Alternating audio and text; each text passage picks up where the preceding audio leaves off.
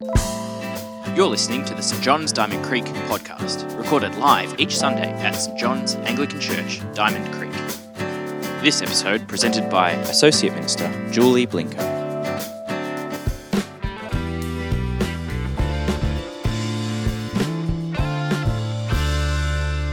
Bible reading this morning from 1 Peter chapter 2.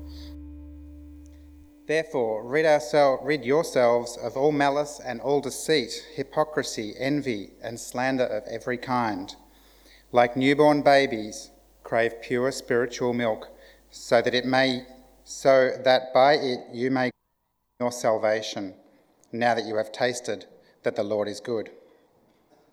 As you come to him, the living stone, rejected by humans, but chosen by God and precious to him, you also, like living stones, are being built into the spiritual house to be a holy priesthood, offering spiritual sacrifices acceptable to God through Jesus Christ.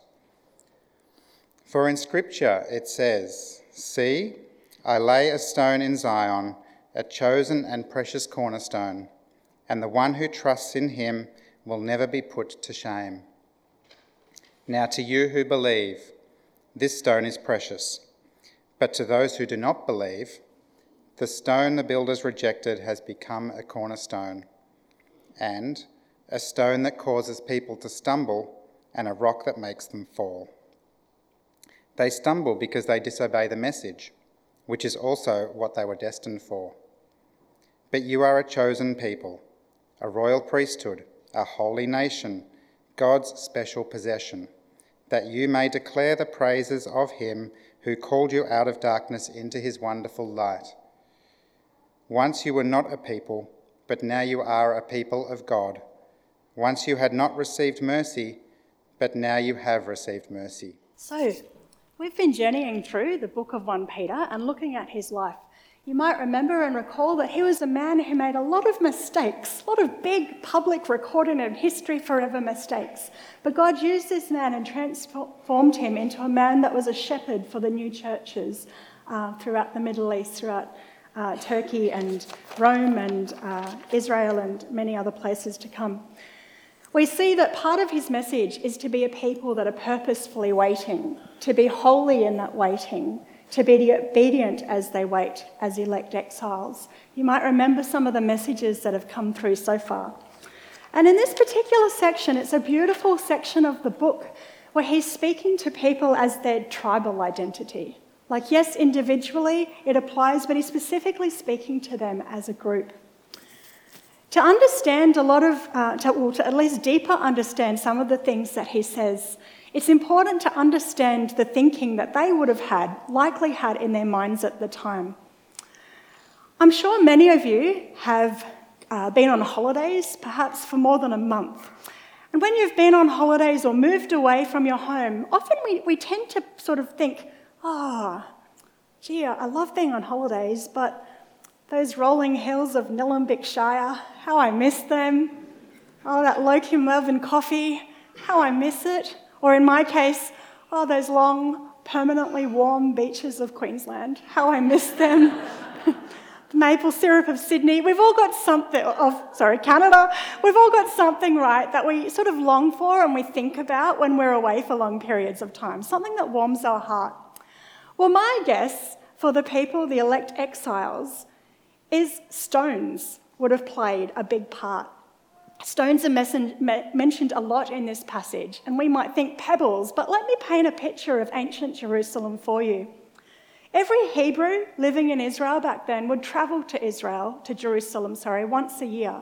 It would take up to 10 days sometimes for them and their people to get to Jerusalem. When they got there, it's a city of limestone. They'd be looking at the walls around Jerusalem. We can go to the next, uh, next slide and it will show a bit of a picture. The walls around Jerusalem where they remember, oh, where Nehemiah built and rebuilt, where our people defended our city.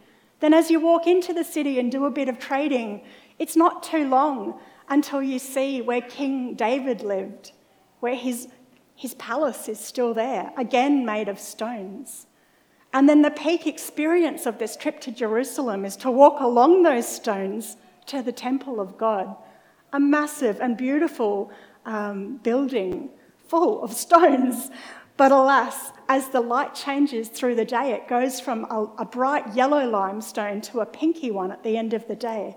Those stones carry the people's history, and it's, you can't be there and not, not notice it's a city of stones.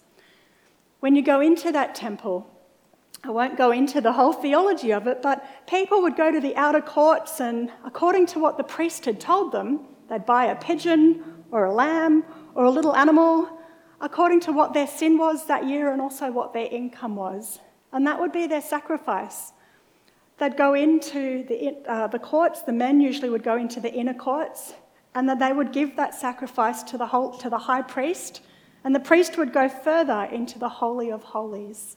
That place contained such presence of the glory of God, but also the priest was in such fear of God in that time that he used to wear a little chain with bells around his ankle as he went in to offer that sacrifice. And that little bell chain would come all the way back out where his other priest friends would sort of be listening for that bell. And if by chance God decided on that day, no, I'm going to strike you down, that wasn't enough, that here the bell had stopped ringing and they'd planned to pull him out to be able to bring him back. I actually don't know if that ever happened, but it showed us that the fear of God and the fear of His presence was intense in that small place, the Holy of Holies. So I suggest that this, these are the types of things that would have been in these elect, elect exiles' minds as they think back to home and how things were back in Jerusalem and in their family history. So, with that in mind, Peter tells us four things in this passage that we're going to look at. The first thing is rid yourselves, the passage uh, from verse 1 to 3. Therefore, rid yourselves of all malice, all deceit, hypocrisy, envy, and slander of every kind. It means clean up your inner life, be ruthless, make a sweep of malice and pretense, envy and hurtful talk. You've had a taste of God, of God Drink deep of God's pure kindness, and then you'll grow up mature and whole in God. So, what this is saying, as those Hebrews would journey to Jerusalem, there were 15 psalms that they would sing each year on the way to Jerusalem. They're called Psalms of Ascent, and that would prepare their hearts to encounter God and have this holy moment with Him. Here, Peter's saying, like the background to it, you're no longer going to the temple to be made right with God. You are living as a holy people.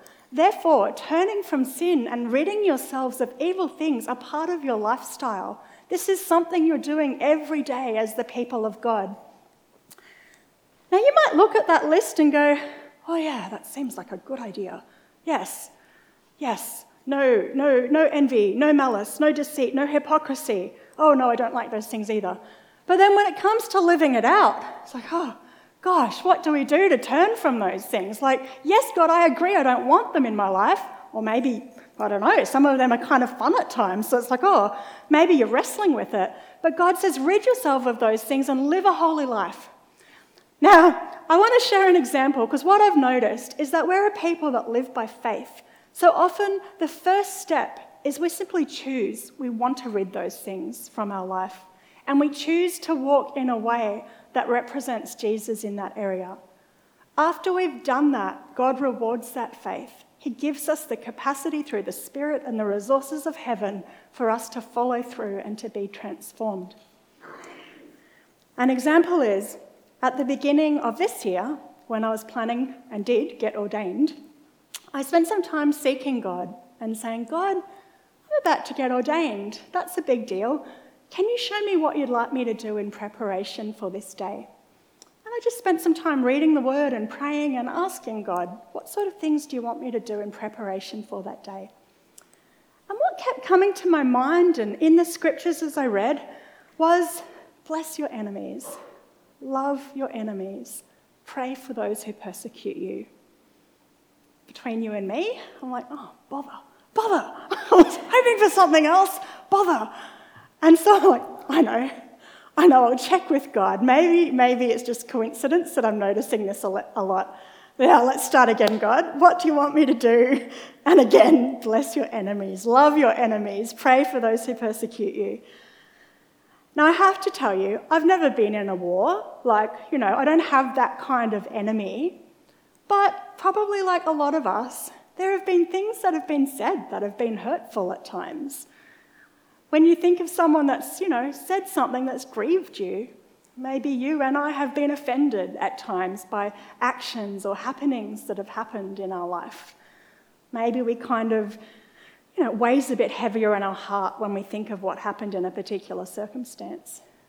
The Bible says to pray for those people, to bless those people, to love them.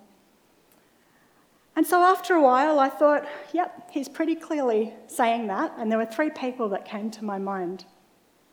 And so it took me a while, but I thought, how do I love them? What, what does it look like to bless them? Praying's easy enough, but blessing is tangible. What does that look like? And because I'm being recorded, I won't go into the full details, but um, I found ways to bless them and to show love to them. And let me tell you that there were three tangible things that came out of that. Number one is the minute I chose to do that, even before the action had happened, the minute I chose to, my heart was freer. There was a weight that had been sitting there that it just lifted, and my heart was freer and had greater joy and greater peace as a result instantly. My, my capacity to love enlarged in that day. The second thing was, well, in one of those cases, reconciliation occurred with the person that I'd um, had connected with, and a friendship re began. And it wasn't only special to us, but it was special to the group of people that that person's working with. Like they noticed it and it pointed to God in our midst and it greatly encouraged them that this is the kingdom of God right before them. The third thing that it did, it just felt good. the results were up to God, but it just felt good to obey God and to bless and love your enemies. I was blessed through ridding myself of malice malice, deceit, hypocrisy, envy, and slander of every kind. Rid yourself of these habits because ultimately it's robbing you and others. Second point as you come to Jesus, he is the living stone. Verse 6 So Jesus is the stone which God laid in Zion, chosen and precious as a cornerstone. The cornerstone, as many of you would know, is that foundation stone. Anyone know where it is in St. John's Church? Apparently it's lost, which there's a whole history there because no one knows where it is and everyone thinks. Um, anyway, you can ask people after morning tea if you know where the cornerstone of St. John's is. However, the cornerstone is that stone that sits as the very first foundation stone. And particularly in ancient building, it was so important to get it right. The way it was positioned was the way the building would then be built around it.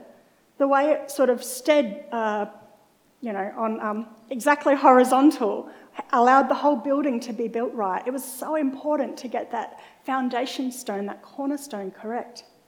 And every building in Jerusalem, and probably still today, every building, every public space, every home had that cornerstone laid. For Jesus to be our cornerstone, it means to make him our first priority and that solid foundation. Now, for us, often we want, yeah, I've, I've chosen Jesus to be first in my life. But what that continues to mean is him to be the cornerstone when we're doing our tax this year. God, I'm putting you first. Jesus, I'm putting your principles first as I do this.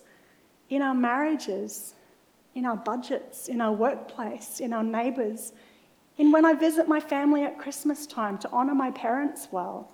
Like there's lots of different things that come into making him the cornerstone, the foundation in our life.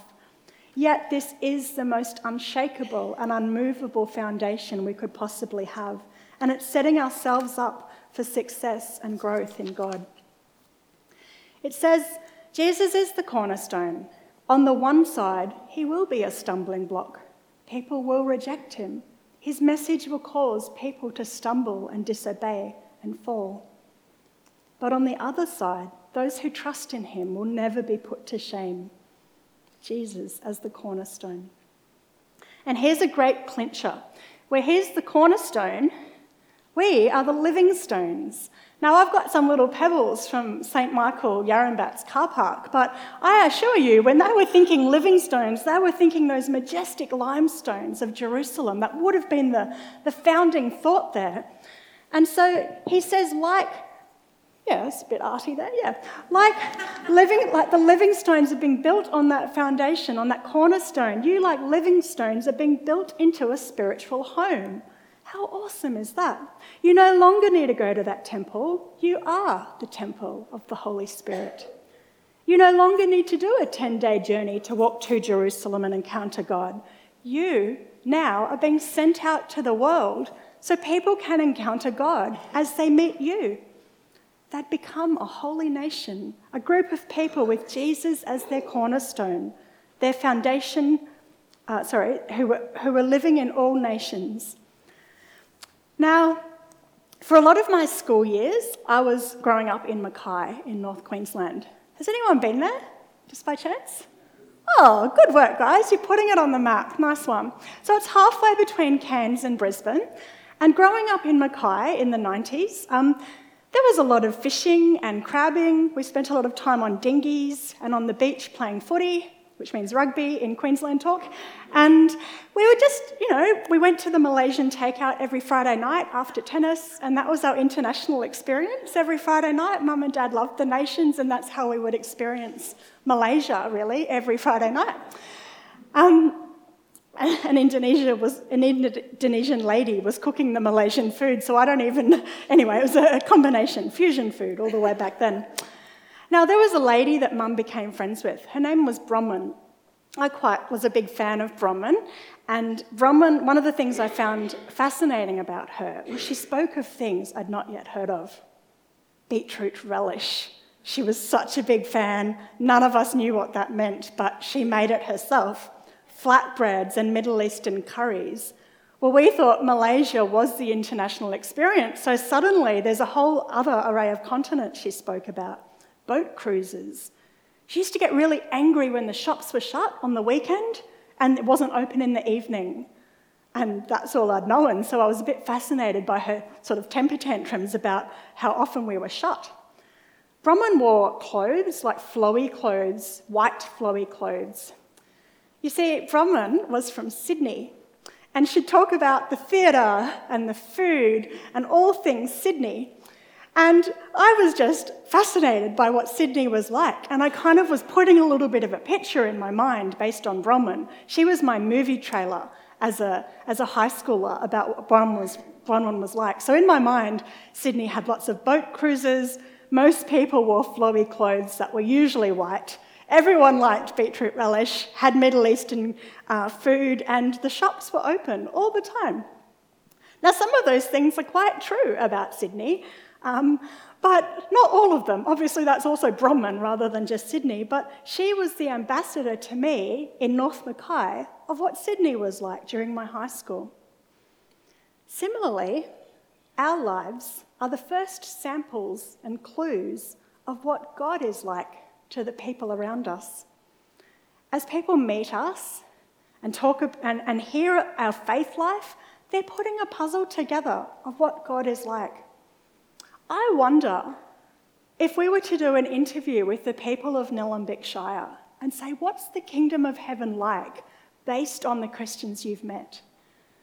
I wonder what they would be piecing together. What kind of picture would they have of the kingdom of heaven based on the encounters and interactions they've had with Christians? It's a powerful story to tell, particularly when we're working in a community and they have interactions with many of us. Now, as I've mentioned a few times, our, our church is involved in an, in an initiative called Love Your Neighbour. And we're loving our neighbours in Chute Street, particularly our business traders. We're praying for them, we're loving them, we're connecting with them. Recently, I heard secondhand, but I heard a story of a group of people that were out dining and eating, and uh, in a local place, and they shared with the owners, We've been praying for you. Here's a little letter to say, We're praying for you and we care and we notice you. What I heard was that those people were really astounded. What do you mean? Well, what can we give you in response? What can we do to say thank you? And the people were like, You don't need to do anything. We're praying for you because we care. They might want to they might want to, like, is that sort of conversation? I'm not quoting directly. And so the owners of that shop took the other staff out and said, Come out, staff, the rest of them, come and meet this table of people who are caring for us and praying for us. They were so moved. And that's regularly the stories that I'm hearing softened hearts, teary eyes, and people really moved in our local area that someone has noticed them and cared for them. You are, we are how people taste and see that God is good.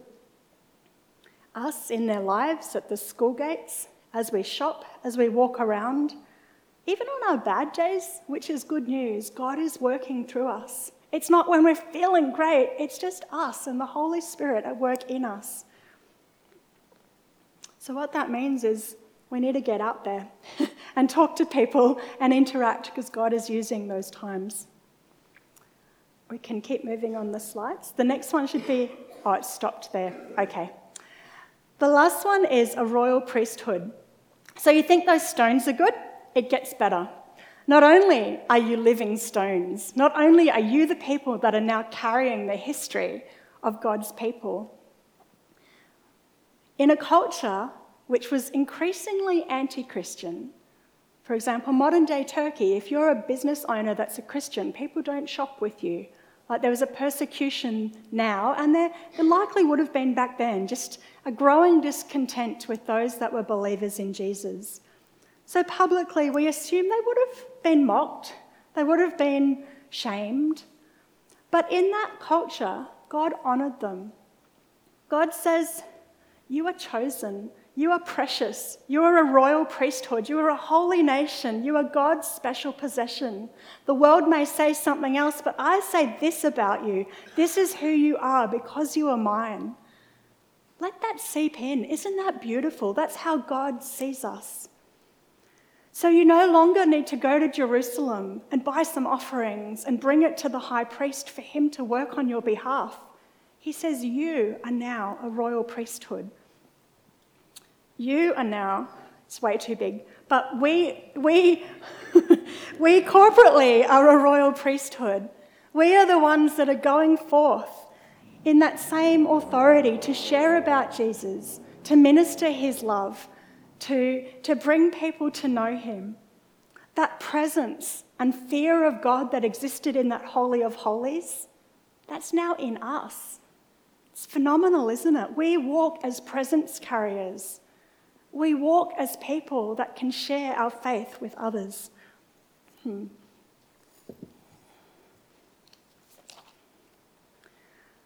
I heard recently another story of someone getting a beauty treatment, which I think is a great idea. They were getting their nails done, and they had been getting their nails done for a while with a local person. And they just, the local person that was doing the nails started sharing about some strife that was in their life. And the person getting the nails done shared about, I know that kind of thing. That's happened in my life too. The difference for my life is that I know a God who's forgiven me and loves me. And so I've learnt to forgive and love others. And they opened up this massive conversation between the manicurist and her about love and forgiveness. And that's an ongoing conversation because the in relationship, it wasn't the first time they'd ever met. This has been years of relationship growing. But to me, that's what it means. She is a living stone in our Shire. She is a royal priesthood, like we are. She represents the Most High King, Jesus Christ. She's an ambassador of the kingdom of heaven. Recently, after our prayer walk, where we prayed in lots of different local areas, um, one of the people got a thank you letter from one of the local education institutions saying, We heard you were praying. I want to thank you for praying, for noticing us, for praying, for caring. We can't thank you enough. And I sort of speak vaguely because I'm trying to be a little bit conf- uh, keep confidence, but there's this sense of thanks where we might think there's going to be persecution. There's this sense of gratitude and thanks that they've been seen, that we care, that we notice. That's what it is for us to be living stones and for us to be a royal priesthood in our area. These are the types of things. Rid yourselves of all evil. Jesus is the cornerstone of our life. We are like living stones being built into a spiritual home. We are a royal priesthood. What's the point of all of this?